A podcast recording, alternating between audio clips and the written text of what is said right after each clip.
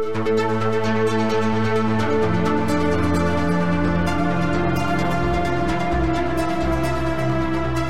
and welcome to the Sensibly Speaking podcast. This is Chris Shelton, your host. Thank you very much for inviting me into your home again this week. And as you can see, I am joined once again by my DC lawyer friend, Ciprian Ivanof. Hi, Ciprian. Welcome back to the podcast. Hello again. Uh, and we're discussing how the case is actually proceeding, not just what evidence might, might be argued about or uh, all the normal things in a trial. Let's remember that the jury trials are especially hard for lawyers to handle because there's a whole bunch of very specific rules about what you can tell the jury, uh, how you conduct yourself in front of the jury. And right. it's, it's, a whole different skill set than for someone arguing in front of a, uh, an appeals court or just a uh, bench trial that is a trial with only the judge as the finder of fact. Oh, absolutely. It's a whole different yeah. skill set. That's right. That's right, for sure. And uh, and we are jumping right into it here. So let's go ahead and clarify what we're talking about. This show is about the Danny Masterson trial that is uh, now finished week two of uh, of its process. There have been a couple of Masterson's accusers who have gone on the stand and testified as to what happened to them and uh, how they were assaulted by Danny Masterson, a Scientology celebrity VIP.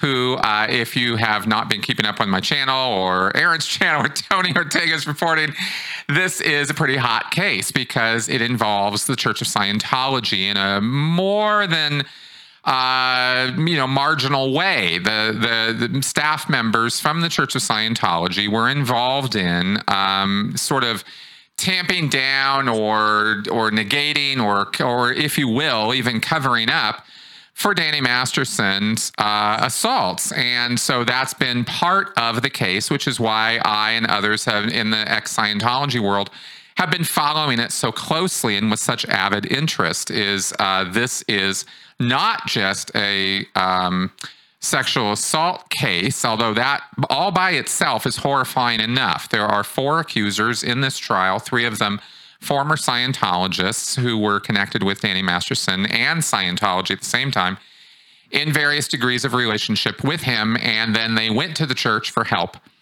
Uh, after being assaulted and uh, or raped, uh, that is the term they're using. So I will use it. Um, and the church took actions to uh, suppress and stop them from coming forward, going to the police, making official reports about it, and that kind of thing. And this has come up through the testimony. And as what has also come up in the testimony is that Scientology to this day has continued its campaign of stalking and harassment against these witnesses, these, these victims, uh, in an effort to intimidate them, silence them, bully them and uh, keep them quiet. And it is not working, but Scientology is sort of a one hit wonder. It doesn't really know anything else to do except follow L. Ron Hubbard's playbook. And as a former Scientologist of many decades, I am well aware of what that playbook is. We've talked about it and described it in some detail on this channel. So I've invited Ciprian on this week, getting back to uh, my guest now, uh, because he is a lawyer and he, you and I, Ciprian, have had many discussions about various aspects of Scientology and its ethics and justice system. In fact, if I remember right, uh, one of the first things you and I talked about that you reached out to me about was discussing the ethics and justice system of Scientology. And we have uh, done many videos and discussions breaking down and talking about it. And now we see a live court case happening in real time where this system of this really overseeing, authoritarian, very controlling system is being utilized to try to shut these women down. And now it's, it's finally coming up in a court of law.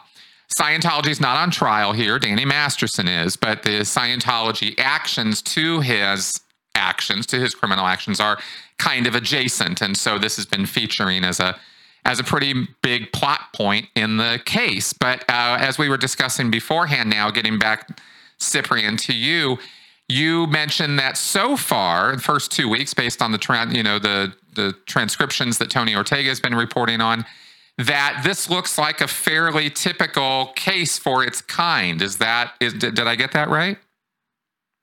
I mean, the specifics of the case are somewhat unusual, in that uh, there's a larger time gap from the, when the alleged incidents occurred to the date of prosecution, also in terms of the facts alleged. That said, the lawyers are presenting their case as you would expect them to. Mm. What makes this a little different is that uh, it's a jury trial. Mm-hmm. And the rules for how lawyers act in front of jurors is, are it, it's a whole nother skill set. Yes. You have a lot more cautious use of language, a lot more uh, careful wording, so that rather than just presenting a judge a piece of evidence, you have to verbally establish why you're bringing it in, uh, presenting it to the jury so they can see it, uh, then presenting it to the judge. Right. There's a whole lot more. I won't say showmanship, but uh, there's a whole bunch more little hard to remember rules. Right. Arguing in front of a jury is a skill that is not taught to all lawyers. Okay. I did take a class in it, but it is very a very unique skill, and a lot of law firms uh, have a couple people for whom that is their entire job. Right. It's not just an ancillary part of a regular lawyer's job. Right. Right. Well, it has been as a layperson uh, who does not spend a lot of time, I'm, you know, here uh, reading court transcripts or getting into the nitty gritty of how try, you know, cases are argued. This has been a very educational experience for me. I've been reading, of course, Tony Ortega's reporting where he's transcribing basically what's happening because no cameras are allowed in the courtroom for what should be obvious reasons, given there are anonymous rape victims, you know, on the stand, and their identity is not uh, broad public knowledge. Uh, some, a couple of them are, and a couple of them have been reported on and, and doxed by the defense team in some fashion or another in the media, but that's not proper what was you know what was expected. And so the anonymity is being respected of these of these victims. And so there's no cameras in the courtroom. We are only hearing about this through tony's reporting. And he's been doing a real stellar job on the ground there of, of reporting on this. And so it's been educational for me to see once again, and I've said this so many times, I feel like broken record, but I really just can't get over how different real law in a real courtroom looks and feels and, and flows versus what you see on TV. You know, you, and for example, one thing I'll mention here is that the is what you just mentioned. There are only so many things. It's a very limited set of questions and even answers that can be given in front of a jury.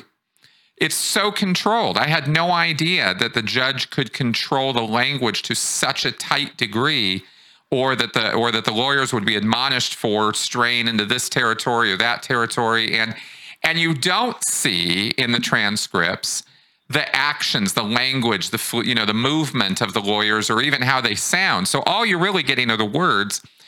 And then there's been some supplementary reporting where Tony has podcasted or talked afterwards about the nature of the discussion or the interrogation or how the lawyers acted and looked and and felt and and that kind of thing. So it's been kind of putting these things together has been very interesting, but it's also been frustrating for me as a former Scientologist, knowing how deep that well goes, to see how muzzled the witnesses have to be, the, the victims rather, have to be when they're testifying as to what they even can say about their experience with the church and its staff. It's just been interesting. I'm not criticizing it like it's wrong, but on the other hand, it is a little frustrating do you have anything? do you have any comment for me on that? I mean, the point of a trial is to deal with a specific allegation, not to make a general judgment as to whether it is generally good or bad. hmm which is why evidence of other wrongdoing is generally not admissible unless there is a specific reason to mention it. Mm. Uh, And in for this case, example, state- O.J. Simpson. Oh, okay. Yeah. O.J. Simpson had committed domestic violence in other incidents. Hmm. There was a prior record of that it. There's a should history. not be admissible in dealing with an allegation of domestic violence or uh, murder, espousal murder, uh, unless it is to prove that he knew how to strangle people or that he uh, was in a state of mind where he thought he could get away with it. But you evidence has to be more probative than prejudicial. And wh- what by that? What- define what that it- means for the audience. yeah. when it comes to evidence, prejudicial evidence does not merely mean that it's uh, unfavorable. It means that it is more likely to cause people to make a judgment before having the requisite facts, that it is likely to be misleading, prejudice, before reasoning. Mm. What would be an example of that? What would be a clear cut example of prejudicial evidence? Uh, in this case, uh, In any case. Uh, the critical issue here, well, one of the issues is uh, did Scientology uh, prevent these women from speaking uh, to the authorities about what happened? yes. That's right. Evidence about what happened in the whole or uh, the way people are declared would be prejudicial. It does not relate to specifically what is being uh, contested. Okay, got it. And so when you, so I'm still a little confused about one thing you said, which is probative. That's not a word I'm familiar with. So when you say evidence must be probative, what what does that mean? Um, en- enlightening. Oh, okay. It has to it has It to reveal should reveal facts or make the picture clearer. Right. Okay. It should reveal more truth than it is likely to mislead people. Got it. Okay. All right. So fancy way of saying it, saying that. I get it. Um, okay, fair enough. Well, it has been interesting, and yes, I definitely do not expect or never expected to see anything about the whole or other, you know, savory, sensationalistic information about Scientology entered into the the testimony. But even hearing about what the women were told by Scientology officials, and specifically by, say, the chaplain at Celebrity Center International, the ethics officer at Celebrity Center International, the ethics officer over at AOLA, who had his fingers in this pie quite a bit. That's Julian Swartz, a man I used to know and uh, and spoke with many times when I was in the Sea Org. Um, so these are, you know, that even those conversations or those directions or handlings that the women received at the hands of these people, and they were quite, you know, uh, ruthless in telling these women, according to their testimony, at least, and I believe them, that um, you know that, that they're not to that they are not to call this rape. This is not what that is. You cannot, in fact, be raped by your boyfriend. That's impossible and that uh, your job as his girlfriend, one of these women were told by the chaplain, uh, your job is to give him sex whenever he wants it because that's your exchange for living in his house, and he's the one, he's the breadwinner, you know. And this is pretty, pretty outrageous stuff. Unfortunately, not isolated just to the Scientology culture, but it's very much there. And so we hear about this and see this as reasoning and justification to tell these women that they are not to report on this, they're not to say anything about it.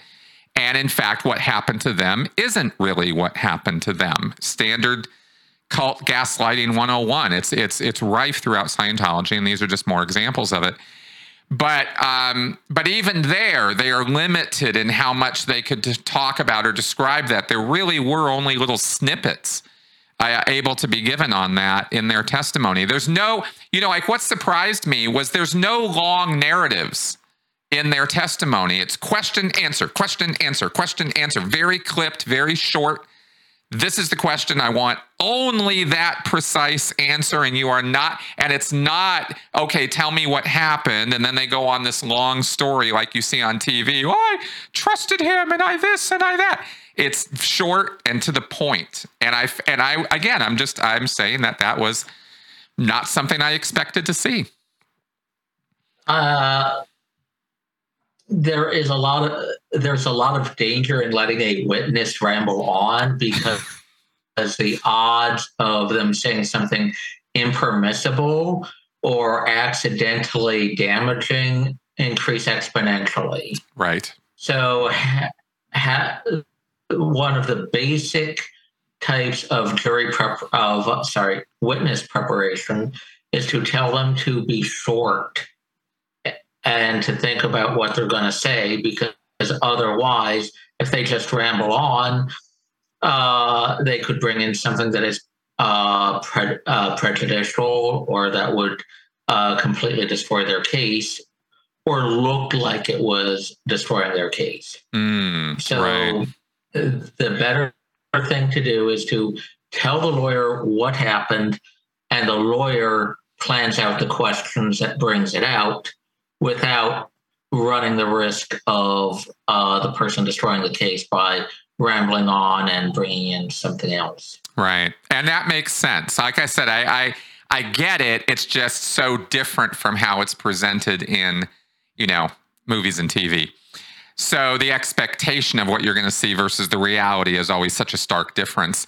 Have you noticed, or I have a question I have for you, and I'm sure this is a question a lot of people have watching this trial is there a chance is there any sort of precedent or chance of you know the testimony that these women give about the wrongdoing of scientology would that ever lead to any sort of criminal attention being thrown in scientology's direction as a result of this trial or would that is that just a fantasy that that, is just that's never going to happen uh, i mean they're alleging witness tampering mm-hmm. at the very least mm-hmm.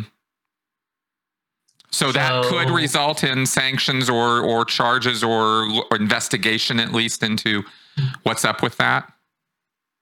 Yes, but here's the thing that mm-hmm. that would be very hard to prosecute because of how closely it is intertwined with Scientology doctrine. Mm. You can't prosecute a person's morals. You can prosecute behavior, but finding out uh, uh, the dividing line between them is a very specific uh, and intensive process. Yeah, yeah, very much so. so. What they did was quite. If they were simply giving a moral evaluation, that is one thing. If they are trying to pressure a witness into not testifying, that is quite another.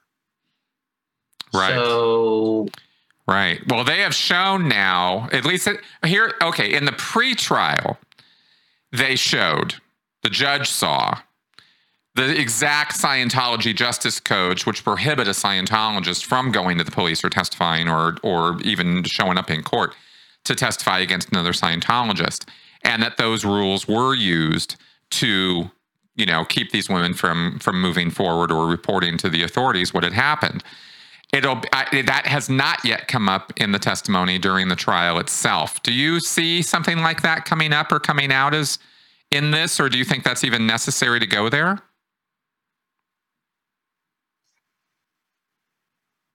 I'm unsure what you're asking. Oh well, so far, so far, the actual Scientology scriptures, as written in the book, Introduction to Scientology Ethics that's in the evidence. That book in whole is is there to be referred to. But they haven't referred to it yet or really done much of anything with it yet. So I guess my question is based on what you've seen so far of the first two witnesses and how the testimony has gone, do you see it possible that that book might come back and be opened up as part of what's going on with these women and their mindset? Because so far, all the testimony about Scientology has been to give the jury the mindset that the women were in, and they are going to great lengths to make clear This is not a judgment about whether Scientology really does this or not. It's these women thought that that's what was going on or what was going to happen to them. And therefore, that's why they didn't go and report these rapes much earlier to the police. That's kind of what I get is being done in this trial so far. So I guess I'm just wondering how much deeper they can or will go. And I, I'm just asking your opinion about that.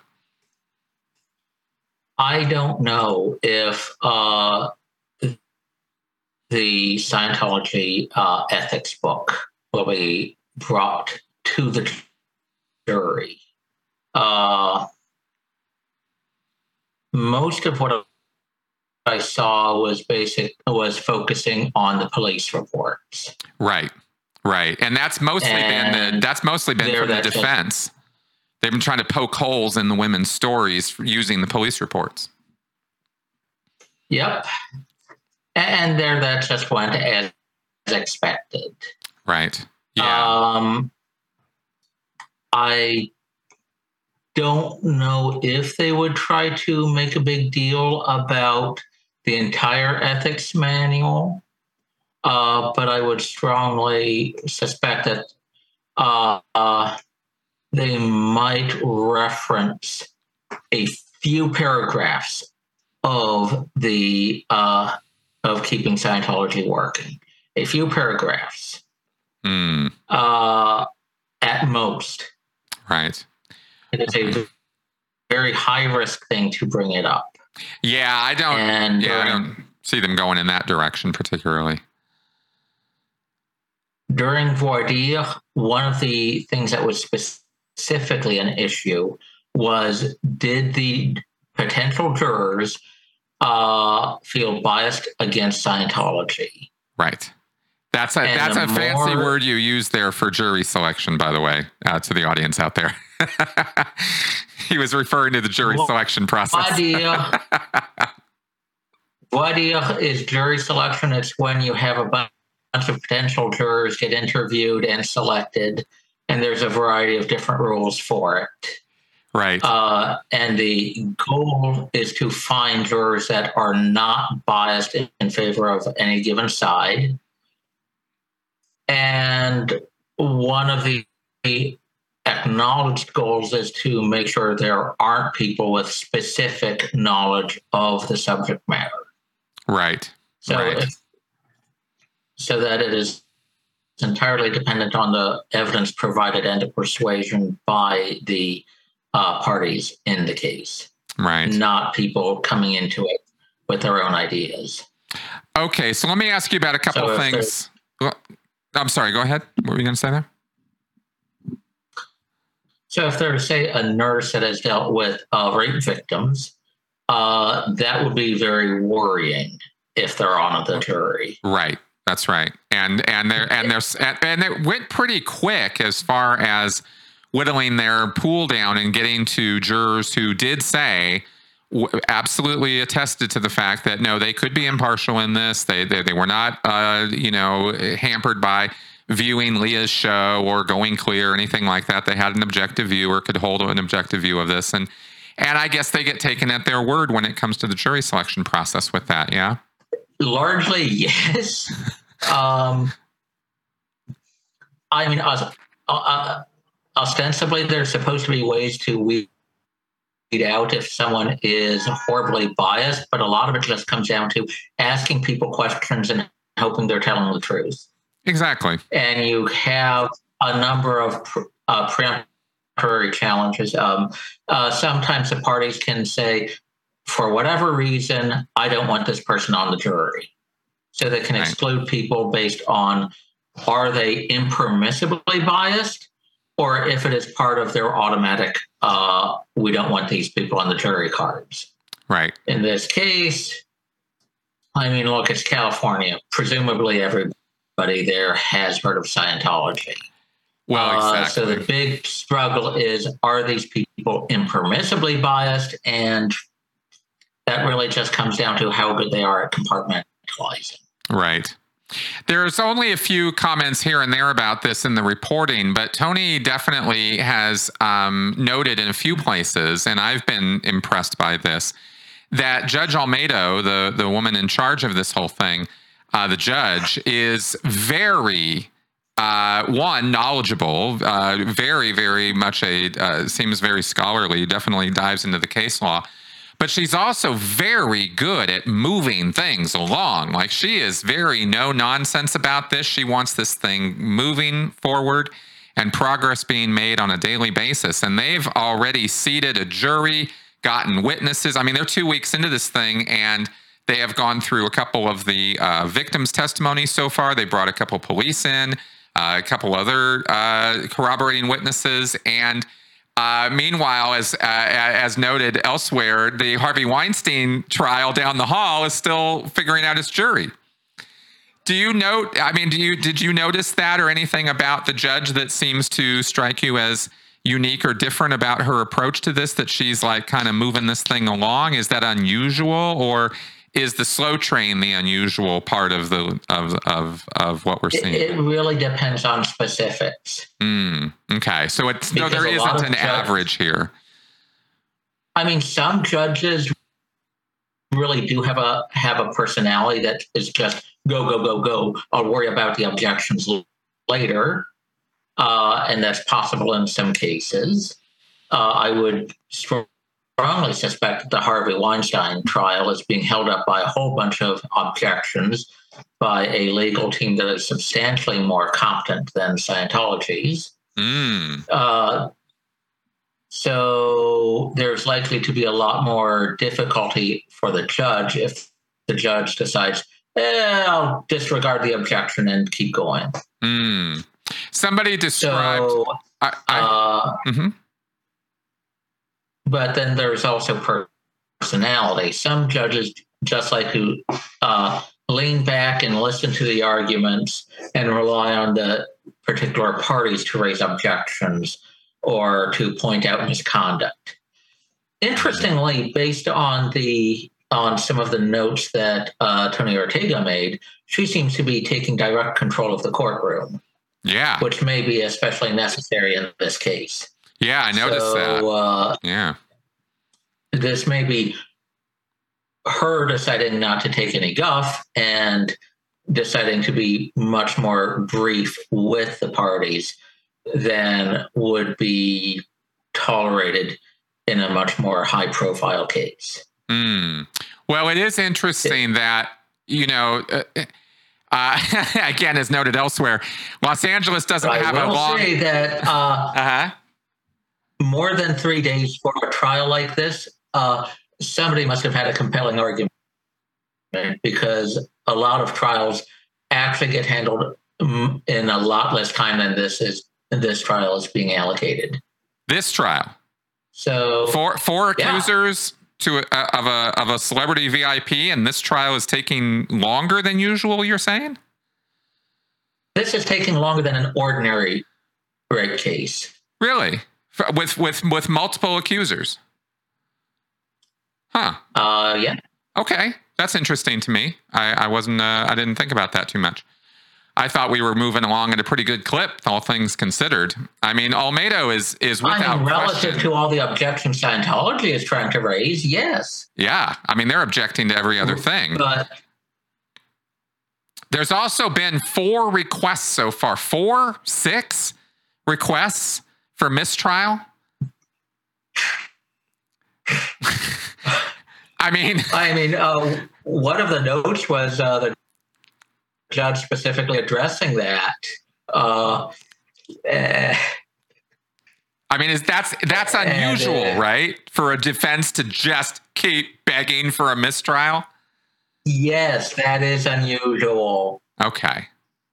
Okay. Um, I, I strongly suspect that is Scientology just trying to buy time. Yeah. Oh, well, at least I think that's what the justification of the Scientology lawyers are. Right. What I think they're really doing is trying to run off the bill.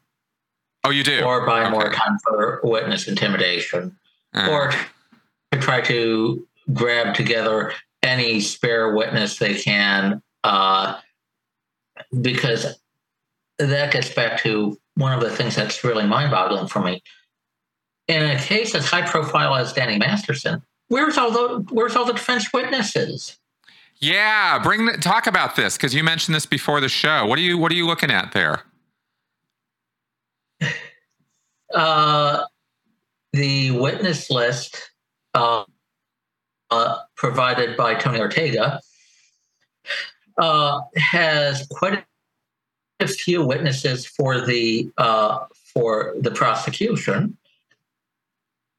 Uh, a bunch of uh, LAPD officers, the Jane Does, uh, uh, and while Jane Doe Four is mentioned, she is not. Uh, her, her allegations are not being tried here. Wh- Whose? Jane Doe Four? Oh, okay. another victim. Yeah.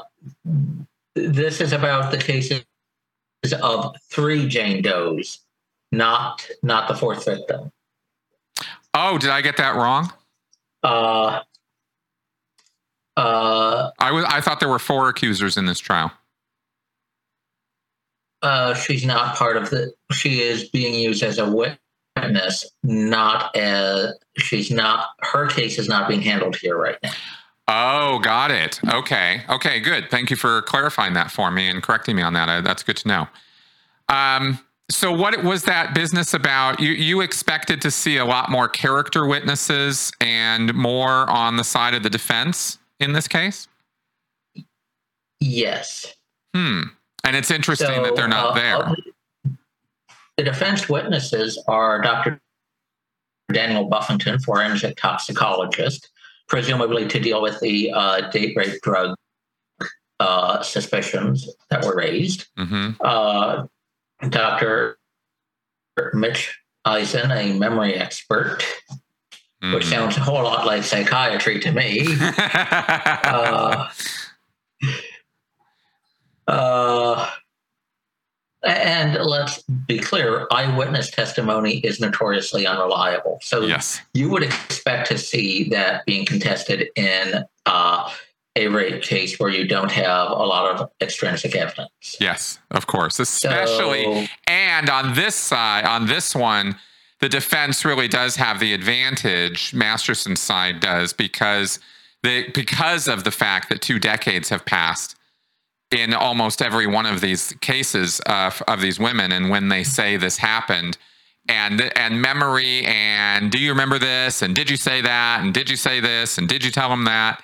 This is what the questioning is all centered around in challenging these women's testimony is you know, are they reliable? Did they get the facts right? Or are they actually colluding? And the defense's position is that these women have colluded after the fact to agree on their stories and then, you know, and change what they said before. That's the, that seems to be what their entire argument is all about. Is that is that what you're seeing?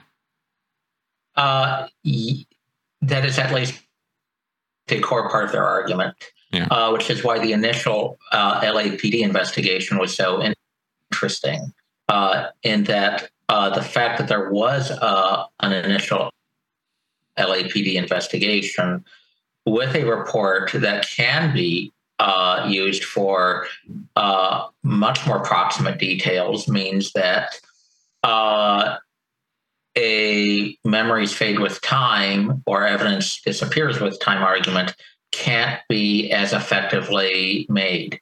If you've already got reports that were made to the LAPD or in these women's files, uh, then you don't have a significant uh, a memory argument.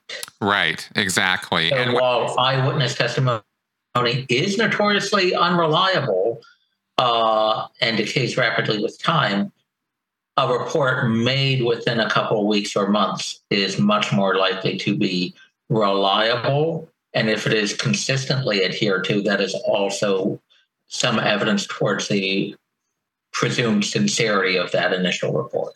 sure, sure. Yeah. In other words, they're probably telling the truth if they were. You know trying to make a case out of this back then and they were they did these women did go outside the bounds of of what scientology directed them to do because they were getting so little help so much punishment and, and nonsense from the church and from other sources and so they you know in desperation finally broke free and and went and, and made a made reports about this so a couple of them did one i i think that um it's a little confusing as to who did what exactly when because uh, I'm not I've been uh, not been diagramming this out on a timeline, but uh, certainly there is, you know, what you just described there. So hopefully the jury will I, see that. Yes, but it, it's just amazing how few defense witnesses there are. Yeah, yeah. Um, on that point, what what do you expect it, to see in terms of one character? toxicologist, two memory experts, yeah, uh, and Dries for his assistant. Right. Who was who whose name has come up prominently from a couple of the of the witness of the victims. So what are what are like because because because we're not seeing it in this trial and we don't, I guess we're not going to see it. What is a character witness and what role would that serve in this uh, case? And and and why do you oh, think boy. there there aren't any? Character evidence is um, a very difficult to explain concept. Mm-hmm. Um, at least when an initial when character evidence was initially discussed in U.S. law, it was around the 1920s, and it had more to do with uh, does this prove that this guy is one of a certain archetype that is a good actor or a bad actor? Uh, since then, it has kind of morphed into considering is this person generally trustworthy or does this person have a propensity to lie or do other bad acts? Hmm. There's a lot of rules about what character evidence can or cannot be introduced. But generally, uh, the defense has an easier time introducing character evidence uh, to defend the defendant than the prosecution does. Hmm. And uh, okay, so the fact that there aren't any of those kinds of witnesses on the defense list, what what does that communicate to you? What what because I, I, I don't know why that why there wouldn't be any there. It seems like you'd want to pack them, and it certainly seems like somebody like Danny Masterson would be able to assemble a legion of people who would go on a stand and talk, you know, positively about him.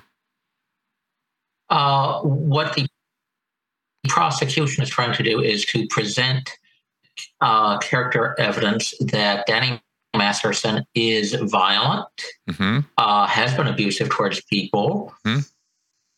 Uh, and I mean, normally you'd expect that to be contested by, by the defense. Mm-hmm. And you'd normally expect uh, a rebuttal witnesses to come in and say, no, no, Danny Masterson has never been cruel to me, or mm-hmm. Danny Masterson uh, has always told the truth. Uh, and I mean, even mobsters can get in uh, character character witnesses. Wow. So, what does it say for this I case that there aren't any I, of those? Do you do you have any it's idea? so easy that it. What's up with that? I don't know why there aren't any here. This is just hmm. really surprising to me. Mm-hmm.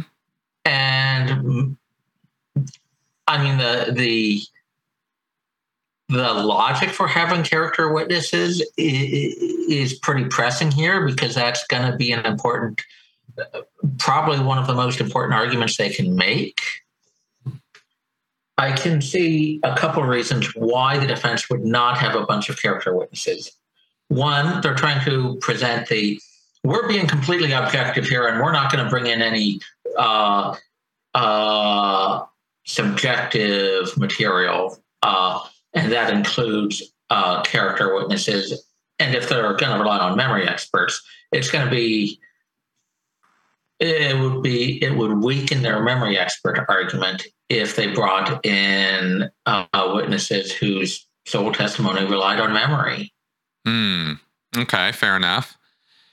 Uh, there's another issue, which may be that Danny Masterson may not actually be a very popular guy. well, and that's the one I jumped to, but I didn't want to. yeah.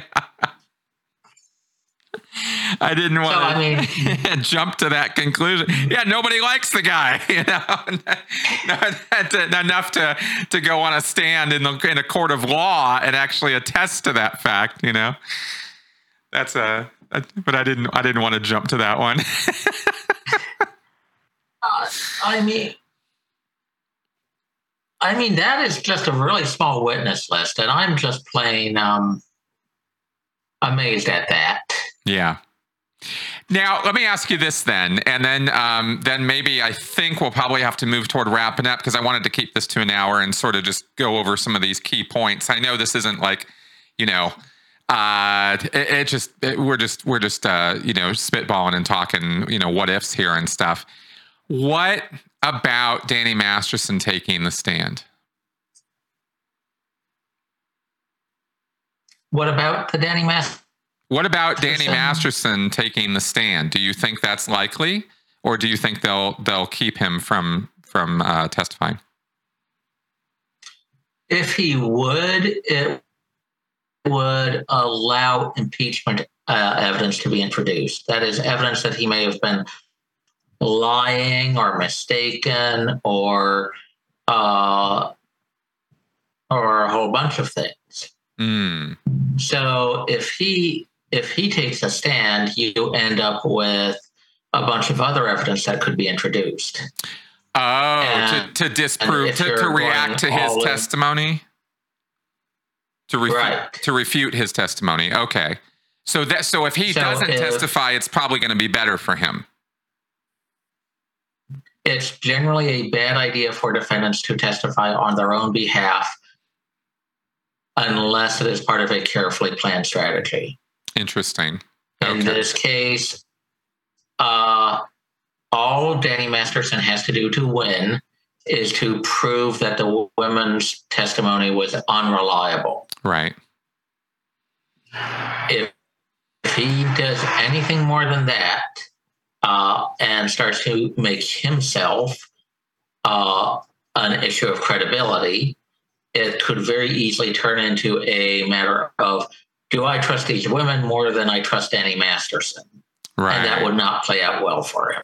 No, I'm sure it wouldn't. I, am sure it wouldn't, especially with these. Uh, yeah, sure it wouldn't. I, I don't know what words he could say to go up there and bedazzle the jury, you know, about what a wonderful person he is. I'm sure he'll keep his mouth shut.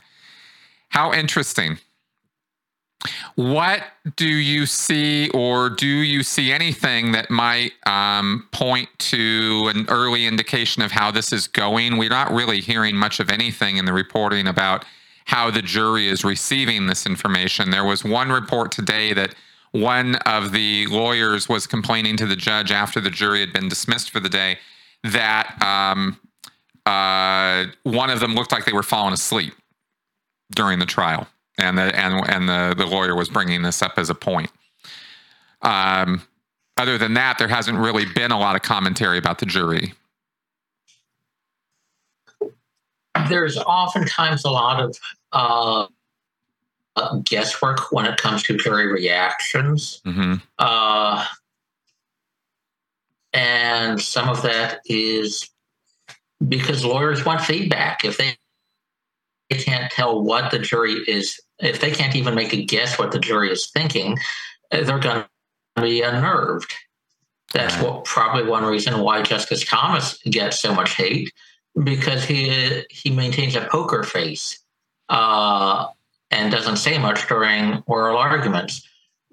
When you're making an argument and you can't see any reactions, all your fears and doubts become much much more notable. For sure. So very true. Lawyers will engage in wishful thinking. I I'm confident I can predict this jury, right, man? Come on. I, I really think that I got this. Because if I don't, I'm just gonna be in a bundle of nerves. Right. For the jury, probably the biggest predictor is just how do they act at voir dire, uh, at jury selection yeah. when they are relatively free to speak. Right. That's where you'd really and, want to watch them. Yeah. And I mean, jur- jur- uh, trials can be boring. So a juror falling asleep, that's not horribly unusual. Yeah. and it's not necessarily a statement as to what they believe about the credibility of the evidence, just a matter of, come on, we've been at this for five hours. I'm just bored as heck. Right. Right. And I could see how that could happen because some of this testimony is incredibly dry and some of it is not. I mean, some of what these women had to say was outright tragic and, and even heart rendering, but um, heart rending, I should say. But the back and forth and the dates and the times and the this and did you say this in this report and this and this other thing definitely looks to me like it could be um, boring as hell, you know, trying to wade through all that stuff because they keep throwing out dates and times, and the witnesses themselves on the stand are saying, "You're confusing me. I don't understand what, what, what. Where are we at now?" Because because the way the defense goes back and forth on that. So, um, I'm told I, have heard. I, I think Tony said this in, in a podcast he did last week that. Cohen, the defense attorney, the lead defense attorney, is a is been described as a good lawyer with a bad case. What do you think about that from what you've seen? Uh, that sounds plausible. Mm. His trying to make an issue of not remembering the dates and specifics of the testimony to the LAPD is probably the best he can do with that that uh, difficult fact. Yeah, yeah, because because uh, there's not there's no way to use evidence to refute what these women are saying. I mean, it could have happened. It's completely you know, with with photographs of the crime scenes, you know, the alleged crime scenes, that you know his home and this kind of thing. I mean, all of it's very plausible that it could have happened. I mean, to to win, he has to raise enough doubt as to the facts of what took place, and uh, uh, that largely comes down to: Are these women accurately describing the situation? Situation. Some of that can go to memory, some of that can go to motive, but fundamentally, uh, he has to confront the initial LAPD investigation or whatever documentation Scientology has. And that's going to be really freaking hard. Yeah, exactly. Uh, I don't think he can win this one uh, his best bet is to just raise enough doubt. And that's what he's got memory experts for. Right, right.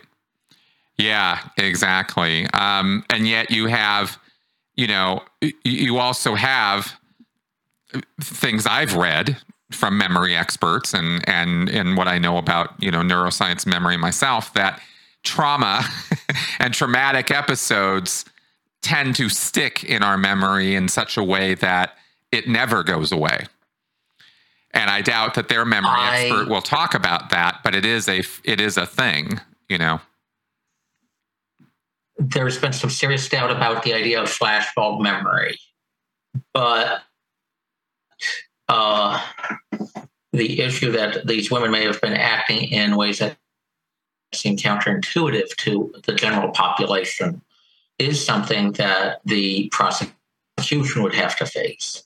Yeah. If a, uh, I mean, one of the Jane Does talked about uh, crawling off the bed and hiding in a closet, mm-hmm. which does not seem normal to some people, or the long delay in uh, reporting it to the police a second time does not make sense to a lot of people. That is something the prosecution has to address. Sure. And uh, that is where having a rival memory expert to say, no, no, no, no, uh, these events would not have been that traumatic that people would have acted that way, would be an essential part of the defense's strategy. Yeah, well, so a lot of this comes down to traumatic incidents. How do people react? Yeah. And you can see from the transcript, some of the jury was thinking, hey, uh, the delay is odd. What's going on here? Yeah. So yeah. Well, that's, that's why that's why the prosecution is getting such latitude to bring Scientology into this in the first place is because that is the state of mind of the women, which is why they didn't go and report, you know, et cetera. So I I hope that's getting across to the jury because that's very much part of the prosecution's argument. It has to be. Yeah. Yeah, and I thought I don't I really thought, see any other kinds of arguments they can make. No, I thought so far they were doing okay with that. I, again, I don't know what the jury thinks. I don't even know what any of these jurists look like, but I, I hope they're getting this uh, because there's been enough references to it and enough statements made by the witnesses that it's that it should be clear there's a whole backstory there with this Scientology involvement. And the statements from the chaplain and the ethics officers from Celebrity Center were were awful enough that I hope it gets across that they were not getting any support or help, but in fact just the opposite from their quote unquote church, who they went to for help. You know, and we still have to hear from another witness, uh, another uh, accuser. So it'll be interesting to see what comes up next week. What I am surprised at is that they didn't bring the chaplain in uh, as a witness. Oh God, I wish they could. I really, really, really wish they could bring Julian Swartz in on the stand because I knew that guy. And uh, Scoggins, this guy, um, Chris Scoggins, he's the chaplain. And this is another guy I knew in the Sea Org. I didn't know him well. He wasn't friends of mine, but I, I, I knew him, react, you know, worked with him. Um, so to see their names coming up and see, you know, it would be, I would love to see these guys take the stand. Uh, their oaths of of honesty wouldn't mean anything to them as Sea Org members. They would they would ignore that eh, very easily and lie as needed. Um, but it, I think that um, you know uh, Mueller, the the prosecution team, could possibly poke holes in their in their lies if they tried that. It would be interesting to see. But it doesn't look like it's it's uh, it's on the list, so I don't think. You, you, do you think that such a thing could happen later in the trial that's not on the list now that we could see that, or is that not a possibility? I mean, there's a couple factors here. One, you have the best evidence rule that if uh, some, if something is being alleged uh, the the best version of that evidence has to be introduced. Mm-hmm. Uh, and sometimes that means uh, testimony that can be cross-examined. Mm. So if one of the uh, one of the victims is claiming that they were told something, that would mean bringing in the person who allegedly told them that. Right. That's well. That's why uh, the boyfriend or the husband or these various people were brought in. Yeah to corroborate their testimony. So, so uh, that is, you'd expect the chaplain or the master at arms to be brought in if uh, they were going to make an issue of why did these women not report for so long. Right. And the jury was told that that would be addressed. Hmm. At this point, I don't know if that's really been addressed. Right. What do you think about this idea? Because this may or may not be a strategic point on the part of the prosecution. It's very, very, very likely that if those names of those Sea Org members were put on a witness list, or it starts to become clear or apparent that they might be called to be witnesses, that those specific Sea Org members would be disappeared, literally sent out of the country. And the, and the claim would be no one knows where they went or where they are or they can't be found. To prevent them from going into the courtroom. And such a thing might make the prosecution then look like it had a weaker case if it was going to bring these guys in and then the church denies access to them.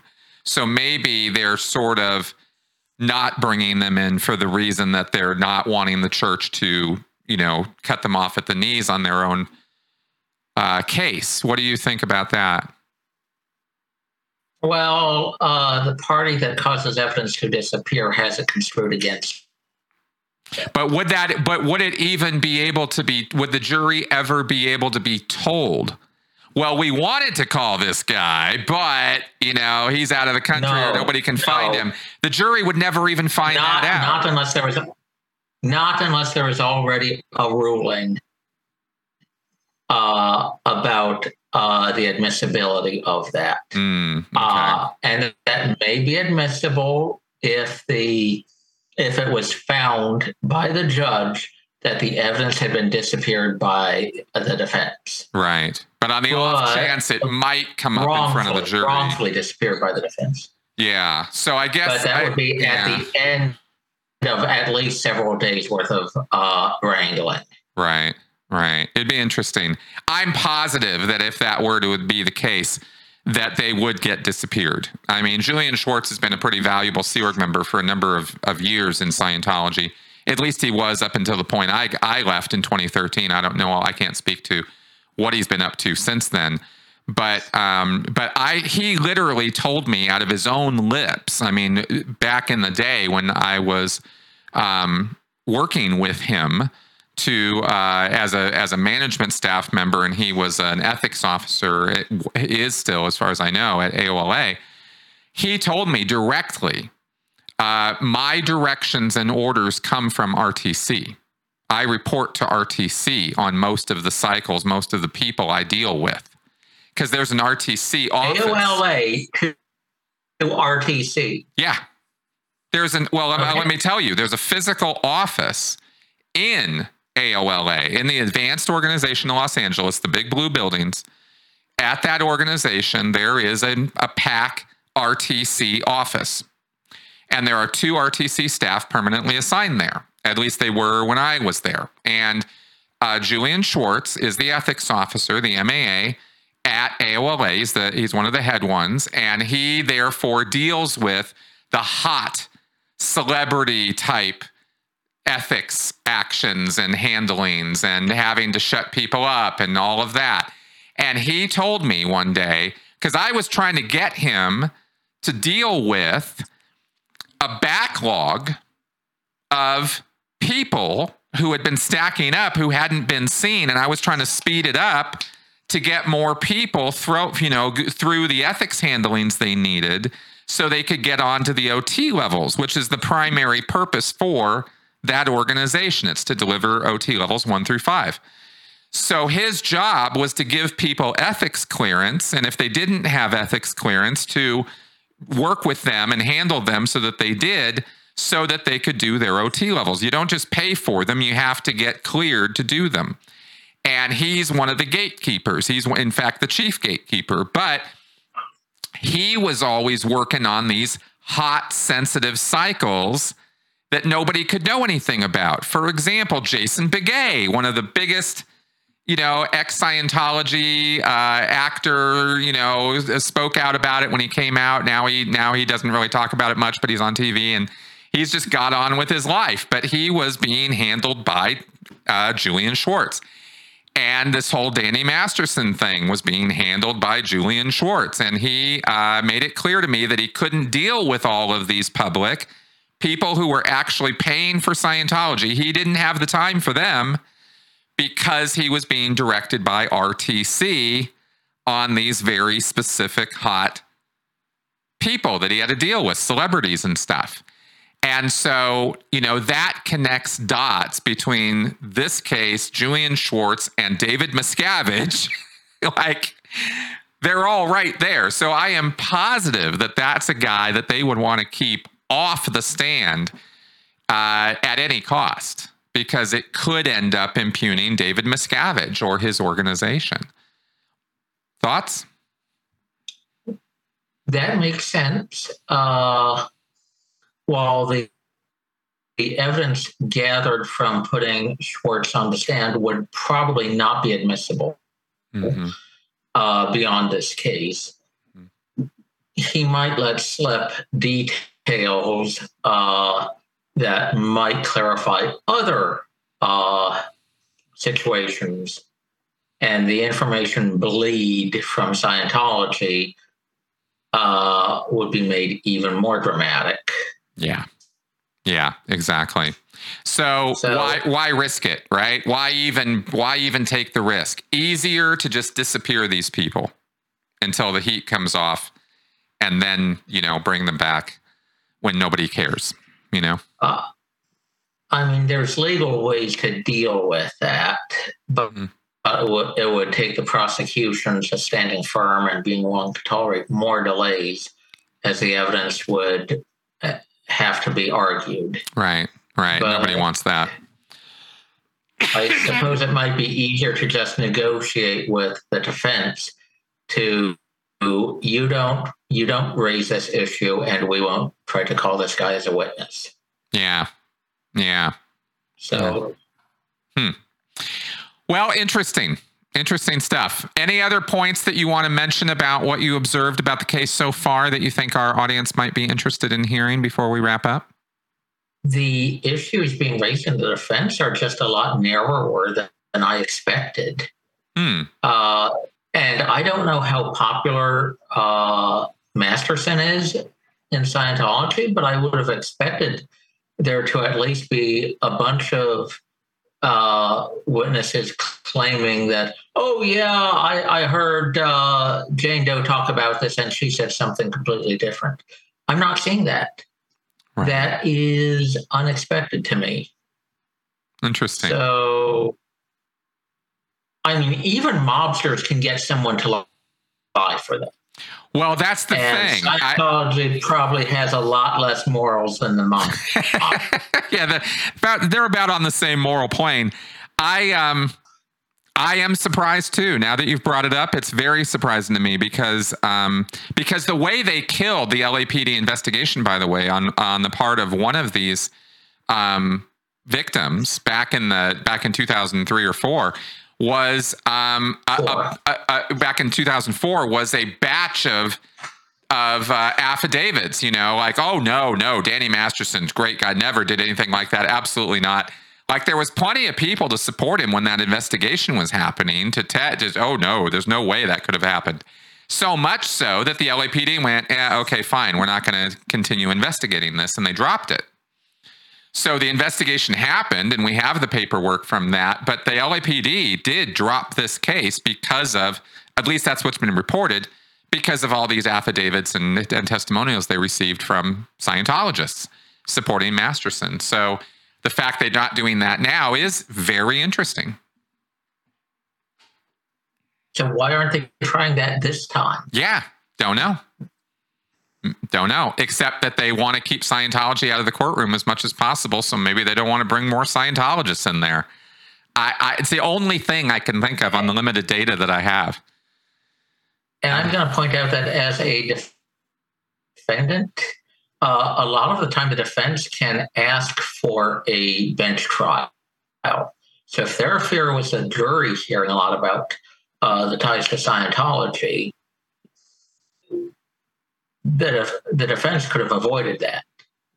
And what's that, what exactly so a, a, bench a bench trial being trial by judge only? Right. So the the point is that you have the the finder of fact and the finder of law. The judge is always the finder of law, but uh, in a jury trial, the jury finds the facts, and in a bench trial, the judge finds the facts. Okay. Okay. Interesting. So if they just uh, bench trials, that is just in front of a judge, they tend to go a lot faster. You tend not to have as many sidebars with the uh, the jury, and you tend to have a lot less risk of inadmissible evidence uh, uh, making an appeal viable.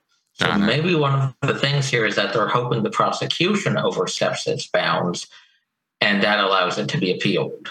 Right. Just a thought. Right. Well, plus their strategy clearly is ask for a mistrial at every possible opportunity. So they are definitely uh, gunning for that, uh, which I think is a carryover from uh, Mesereau's strategies, actually, their first defense attorney. Um, okay. Well, Ciprian, I want to thank you for taking the time to comment on this and, and help me talk about this with the with the audience out here and uh, and for your opinions and thoughts about this. I really appreciate I really appreciate it. I this did not go the way I expected. I expected lots of uh, hard to disprove uh, a defense witness testimony uh, that would result in a whole chain of people being impe- being impeached. None of that's happening. No, and that's given how easy it is to do that. Hmm. That suggests even greater secretiveness than I anticipated. Mm-hmm. Mm-hmm. I'm pretty so sure the mandate couldn't coordinate the stories enough to make it work. Well, exactly, and then accuse the women of doing that. right? Because that's what they're doing. They're accusing the women of colluding and, and agreeing on their stories and stuff. So, yeah, interesting stuff. All right. Well, folks out there, thank you very much for tuning in, for listening to us gab on about this. I hope some of this was interesting and educational and informative. That's always the goal here on the show. And of course, I want to um, put a plug in for uh, supporting the channel. If uh, this, if you do find the content here entertaining, informative, and educational, then perhaps consider supporting the show either through Patreon, PayPal, Venmo, whatever. Show us some love, buy me a cup of coffee, whatever. All right, guys, I will see you next week. Bye bye.